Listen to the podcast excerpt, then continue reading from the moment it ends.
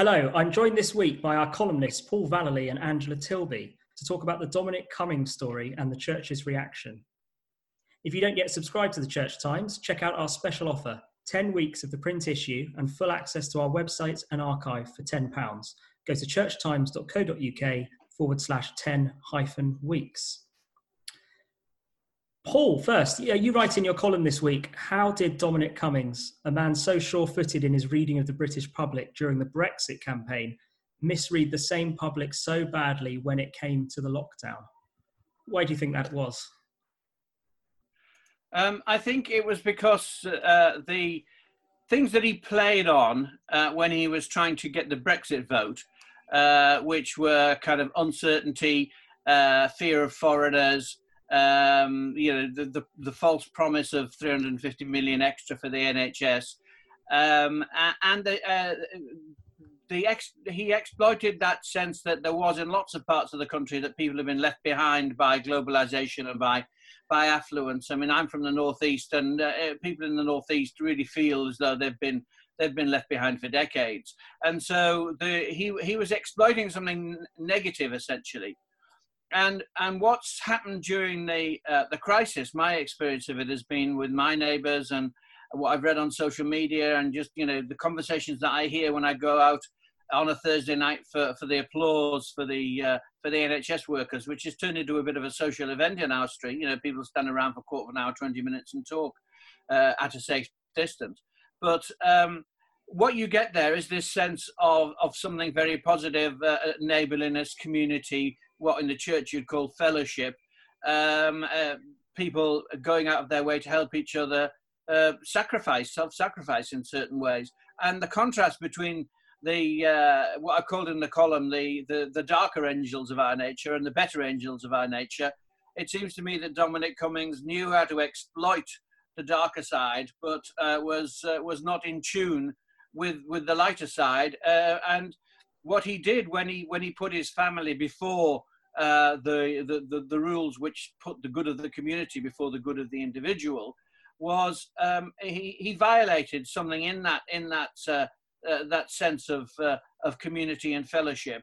Um, and he didn't really understand uh, what he'd done. Um, he, he, seemed to lack a sense of empathy. He's obviously got very acute political antennae for for certain kinds of things but he's obviously got a complete insensitivity in other areas, and that's what I was trying to highlight. Mm-hmm. I mean, since he made um, tried to explain his actions in the Rose Garden of Downing Street on Monday afternoon, um, do you think he hoped that people would um, respond well to that, or it would in some way um, lessen the the furor? I, I think I think uh, he did and certainly when I watched it, I, I felt more sympathy for him than I had previously. Because interestingly, the day before, when he was dealing with journalists on his doorstep, he was very arrogant and dismissive, uh, had that kind of disdain that he has for people. And here was a different side to the man. He was being uh, patient and listening to questions and, and trying to be reasonable and trying to explain something of the um, uh, the, the, the the anguish that he'd had in trying to make uh, a decision and the difficult situation he felt he'd been in. But what became clear as he went on was that he was sensitive to his own uh, difficulties, but he wasn't sensitive to the greater difficulties which many other people had had. You know, people who couldn't sit and hold the hand of their their father when he was dying, and people couldn't go to their mother's funeral, and uh, uh, the 13 year old boy who had to die alone. I mean, we're talking about, you know, grave, grave uh, personal bereavements, and they don't uh, really weigh in the scales against um, uh, uh the, the, the, small difficulties that he had, and he couldn't seem to see that. Uh, and I think that as he went on, rather rather like a boy with his excuse for why he hasn't got his homework, the more detail he added, the less convincing he became. Angela, I mean, you, you've been following the story as well, um, particularly over the weekend on, on social media. What, what did you make of it? I, I agree with a lot of what Paul says, and I, I want to make it clear. I'm, I, you know, I do think Dominic Cummings' influence on the British political scene has not been helpful to our unity or our nationhood and things that have been exploited in society um, the, the, you know, I'll be glad to see him go for all sorts of reasons. But, but, but, I do think in a way he's become a lightning rod for something quite different, which is to do with huge frustration and fear which is still around, particularly around now we're coming out of lockdown, um, which is just dying to be very, very angry with someone. It's looking for a sacrificial victim, and unfortunately, he fits all the categories. If you look at the case on its own merits, though, I'm not sure that it stands up as, as well as some might think it does. Um, I've been looking at the rules about leaving home that he was um, presumably following. Now, the problem is with the rules, and this is a real, real problem, to be communicated and to be understood by large numbers of people, they have to be simple. You know, three sentences, don't go out, sort of. But actually, if you look at the statutory instruments which bring these rules into being and make them enforceable, they have to be more complex, they have to be more nuanced, they have to allow for exemptions. And there certainly are exemptions which Dominic Cummings would have been aware of, which others, if they had, um, and they, they can be downloaded, the government producing these every day, um, exemptions to do with vulnerable individuals, exemptions to do with leaving home in certain circumstances.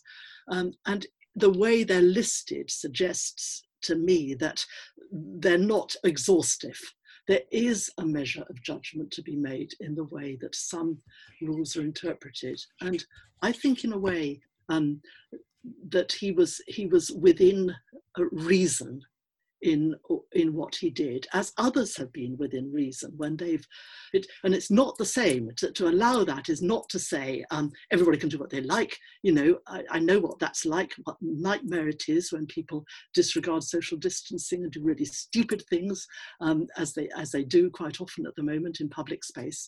Um, but the, the, difference between the rule that is easily communicated and the way in which to make it statutory, it has to be nuanced.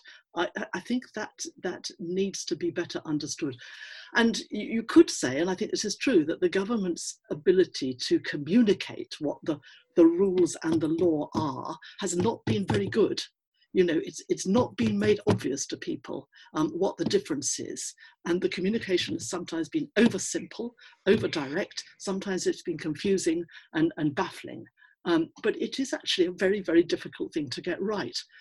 So I'm much more sympathetic to Dominic Cummings as an individual. I think, given that he, um, he has a child who appears to be particularly vulnerable in various ways, given that he's not going to get um, childcare in an emergency in London in the middle of a lockdown, um, given that his wife was ill, given that he's the scene scenario he presented in the, the Rose Garden, prime minister's ill, you know, trying to keep government office up and running in some sort of shape or form, the load of conflicting responsibilities and duties that he was trying to wrestle with at the time, um, I think were pretty overwhelming. Um, so I am more sympathetic with him, and I'm not sure that actually treating him as a kind of lightning rod as, as a sort of, you know, the repository of everybody's anger. I think we need to look at that anger actually and look at uh, how, how we deal with actually our own very, very deep fears of what's going on in society at the moment, um, rather than try to get rid of it, which we always want to do by sort of loading it on one person. I'm certainly not saying he's innocent, but I, I do think we, you know, there's a, there's a sort of self-reflection that needs to go on here. I, I, think the difference between it is proportion, really. Uh, when you consider uh, that the in the rules that you've just referred to, when it's got the section about vulnerable children, it's talking about children in care, children who've got protection orders, children who are in homes where there's domestic violence. So I, I think to, to stretch that into uh, um, the difficult situation he, fa- he, he found himself in is really not to reflect the proportion, and that's why the the um, the post bags of the MPs has been filled. I mean, the, these MPs are, are, getting not just hundreds, but one MP's getting had over a thousand. Um, oh, Paul, that says that the public anger is enormous and public rage at at the uncertainty and at the fear that's going on. I, it's very very easy to take this one individual who had very complex decisions to make, um, and to load the whole lot onto him. I, and I don't think you're entirely right about this. I mean, I've got a copy of the rules in front of me um, over going out and, and where um, it was it's appropriate to, to, to consider doing this. And I I think it would be very difficult in his position um, when the only place that he could actually self isolate in a way that wasn't going to be harmful to a child who is vulnerable. And, you know, people with uh, difficulties in the, the autistic spectrum are vulnerable in very particular ways, as we all know.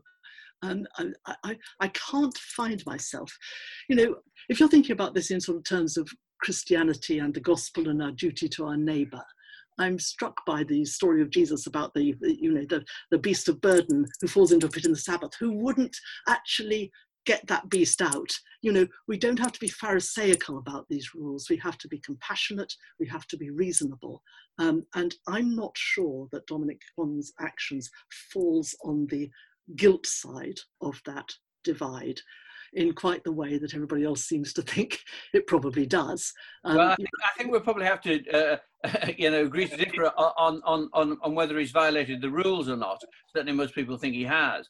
But I think there's something beyond the rules. I think there's a sense of something, something which is spiritual, uh, moral, and uh, um, social in a deeper kind of way. And even if he has stuck to the rules or bent the rules or interpreted the rules liberally or however you want to phrase it, there's still a sense that he has somehow um, desecrated this this this common uh, decency, um, which which people feel. Uh, uh, gave meaning to their um, to their sacrifices, and he's he's kind of retrospectively robbed them of that meaning by by uh, showing that uh, you know uh, there's one law for, for, for, for the rich and the rest of us can go hang. Well, that's an interpretation of it, but it's not one I happen to agree with. I think that you're right about the sense of, uh, of community that has arisen in this. Are many, many examples of people behaving with extraordinary goodness and charity and kindness and going out of their comfort zones to help and support one another. Um, but I also think there's a, there's a side of it which is to do um, with, as I, as I, said, with, with a very basic fear, um, which is, is not always being acknowledged. And the anger that's around at the moment is a concealment, I think, for that, for that fear. And when that fear mounts and, and, and lets itself out on somebody in the way that it is at the moment, it's, it's, it's potentially very dangerous. It can be used to enforce a kind of moralistic totalitarianism, which, in terms of emergencies, we know societies are particularly vulnerable to. Um, and I'd hate to see that go further. There does need to be place for individual dissent, for individual awareness, for um, responsibility um, that, that sometimes has to question the majority. It's not an easy time to say that, I know, um, but I'm, I'm, I'm quite suspicious about this, um, the kind of feel good factor that is being unleashed at the moment to condemn other people. It's a sign of health in society when you're looking for scapegoats. And there's a lot of searching for scapegoats at the moment. Well, I, I, would agree with you on, on, on that, but I think that you have to, uh, you know, put him in context. Uh, Neil Ferguson, the scientist who broke the rules, had to resign. Uh, Catherine Calderwood, the uh, medical officer in Scotland, broke the rules. She just went to her home. There was nothing. In fact, I think Neil Ferguson is still advising the government, though not in the, the role that he was in.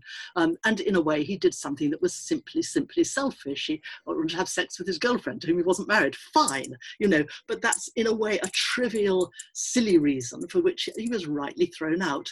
But this is not that kind of issue. Um, and I, I, think that to, to compare the two um, minimizes the, the, the, differences between them. Um, so I think uh, you know, to move on, as Boris Johnson would say, uh, to move on, I think what makes this more difficult is that it coincides with the time when uh, lockdown is being eased. Yeah. And the easing of lockdown um, promotes a whole new set of fears. Uh, you know, the, the, the, mother who thinks, shall I send my child back to school next week or shall I keep them off until September? Uh, weighing up all of the, uh, the conflicting uh, factors and messages. Um, people, you know, who, who are going out shopping, people who can have, you know, half a dozen people come looking around their house, uh, to st- because they put it on the market, but they can't go and see their mum.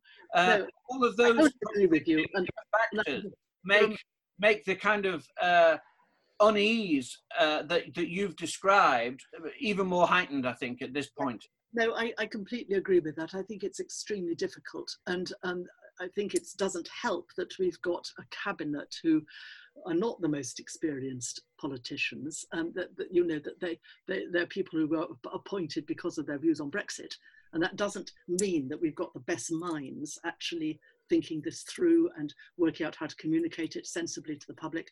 I mean, I suspect that Dominic Cummings will have to go because actually it's just become too expensive and too complicated to keep him on. Um, and that may be on one level, as I've said before, I'd be very glad, um, and a lot of people will. But I think actually, as so often with these things, the reason is the wrong one.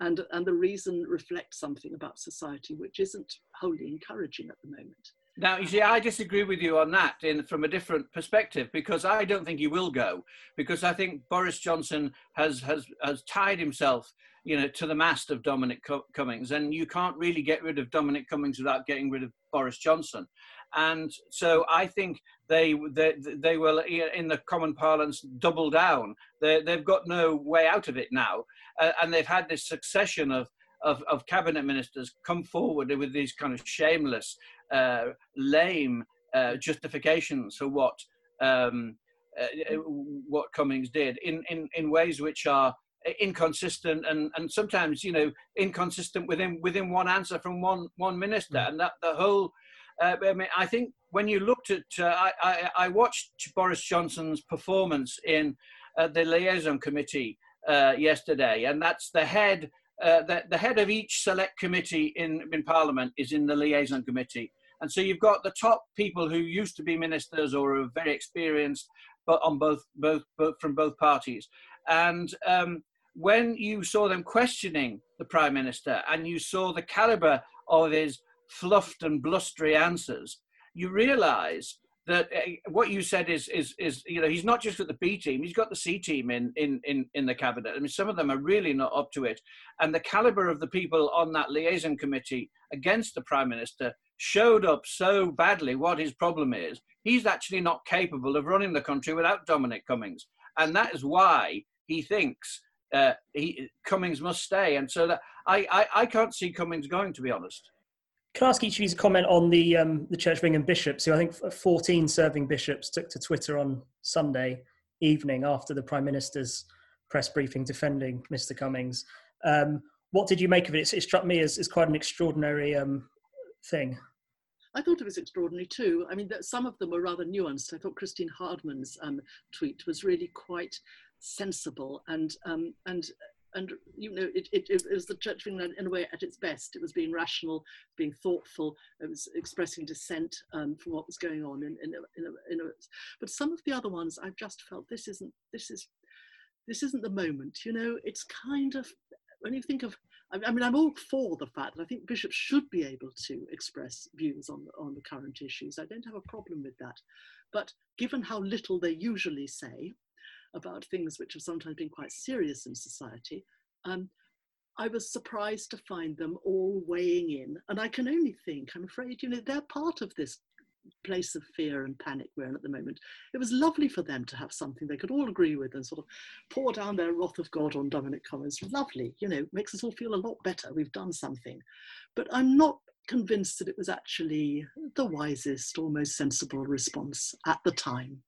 If, if there'd only been a little, and to go to Twitter as well, which, as we all know, is probably the, the worst place to express anything that's a little bit, uh, you know, distanced and, and thoughtful um, I, am I'm not sure that it actually has done the church a lot of good, though it may have made them feel quite a bit better. And of course, they'll get lots of likes from people of similar views, so that'll be good for their um, insecurities and anxieties, I'm sure.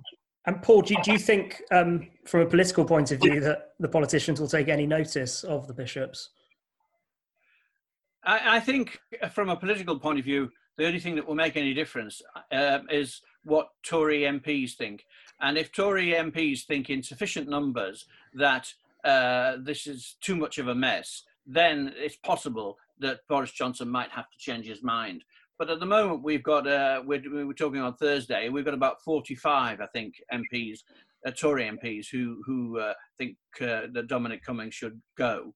Um, I mean, when you've got a majority of 80, you know, uh, that's uh, 45 sounds a lot, but it, it's not, it's not really a danger in that sense.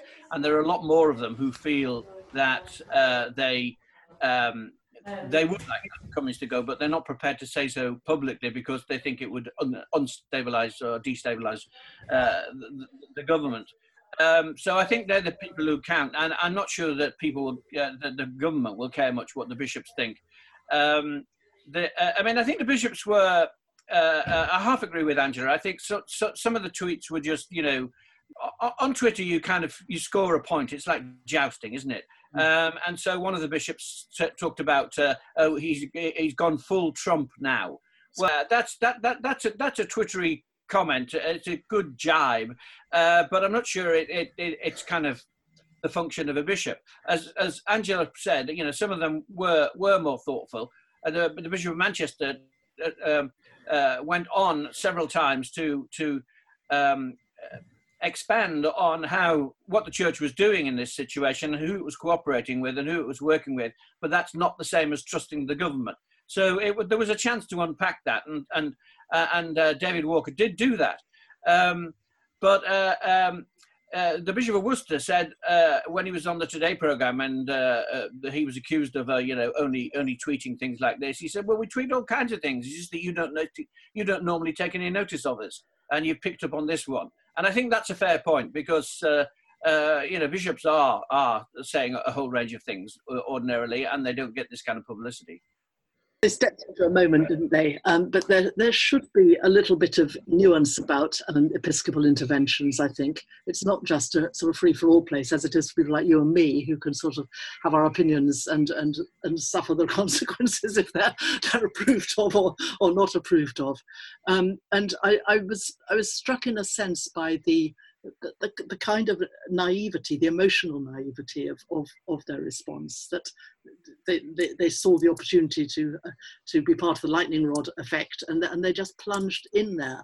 Um, and I just think that in a way, if you're holding episcopal office in the Church of England, you just need to stand back a little bit and and think about the. I think to defend the bishops, you you it is it is fair for bishops to make comments on on matters of of integrity in public life, and uh, insofar as they they they they thought this was a, uh, that kind of question. It was it, it, it's a fair area for them to intervene in. I'm not sure all of them did it as judiciously as they they, they could have, but I, I, I wouldn't say they, they shouldn't do this kind of thing.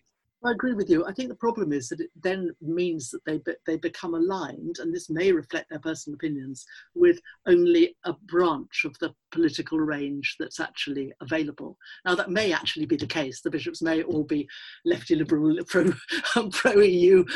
Um, you know, the majority probably are, but because they know that, I think they should be even more careful about the way um, casual individual comments get translated into the media um, it's, it's, it's not a terribly wise thing to have you all lined up in one bit of the political spectrum.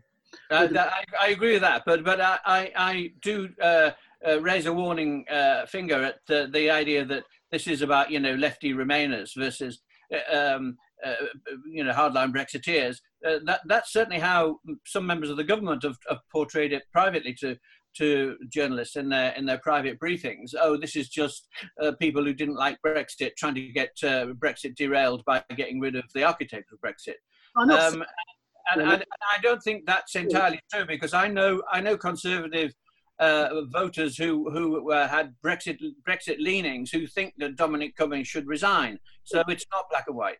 And you, you know that I'm a, I'm an ardent Remainer, and here I am um, de- defending Dominic Cummings on, on on other not not I'm not defending his policies, but I'm defending him as a person, and I think that's that's something which needs to be held in here. And it is an extremely difficult situation. I, I agree with you entirely that that Boris is not a details person. He's not good at actually, he's not very good at making a case in spite of his, his approval of ancient rhetoric and all the other things. He doesn't know how to take people through a disciplined argument in three re- relatively easy stages. He just doesn't do that sort of stuff at all. So he's now, all. That became clear in the in the liaison committee meeting that he was. Uh, um, he he was trying some of his oratorical techniques. Yeah. And we've seen that in the House of Commons. Now that it's not a bear pit with the backbenchers behind you baying against the opposition, but it's it's much more like like a, a, a courtroom or a select committee. Um, he doesn't cope as well against uh, somebody with a forensic, uh, lawyerly approach like Keir Starmer. And I think we saw that in the liaison committee yesterday. He was, uh, he, he's not a, he's not a smooth talker for an orator. Um, mm. I mean, it's full of hesitations and this, that, and the other, and he talks like I'm talking now. But um, he's, uh, you know, um, it's hard to see what his skill is in that situation. Yeah, no, I entirely agree with you. But given that the likelihood of a general election and Keir Starmer becoming prime minister are fairly remote at the moment, is what we've got. And I mean, actually, so we have to somehow deal with the fears and insecurities and anxieties that that provokes those of us who see things that way. And none of that is easy. And I do go back to this thing of there is a danger of scapegoating that is very, very real at the moment.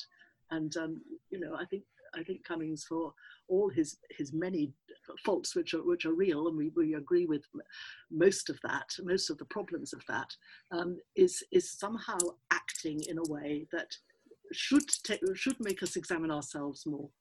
Um, it, it's it's it's just not quite fair to load it all onto those set of decisions. Thank you for listening to this week's episode of the Church Times podcast. You can find more news, analysis, comment, and book reviews on our website, churchtimes.co.uk. If you are not yet a subscriber to the Church Times, you can try your first 10 issues for just £10. You'll get the paper delivered to your door every Friday, plus full access to our website and digital archive. Go to churchtimes.co.uk forward slash subscribe to find out more. The music for this podcast was provided by Sought After Sounds. Tune in next Friday for the next episode.